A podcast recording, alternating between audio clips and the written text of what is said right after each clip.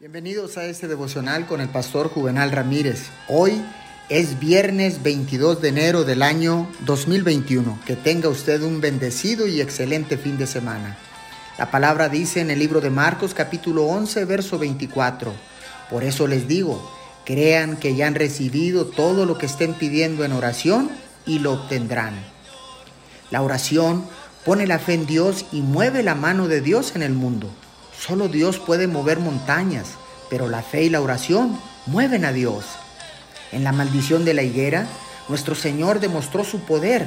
Después de eso, dijo que poderes grandes fueron entregados a la fe y la oración, no para matar, sino para dar vida. Una fe que hace que las cosas sucedan es la que se describe aquí. Esta fe es una conciencia de Dios, una comunión experimentada, un hecho, ¿La fe está aumentando o declinando a medida que pasan los años? ¿Permanece firme la fe cuando el pecado abunda y el amor de muchos se enfría?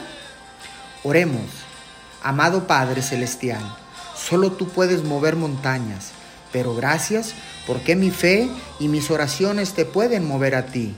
Alabo tu santo nombre en esta mañana, en el nombre de Jesús. Amén y amén.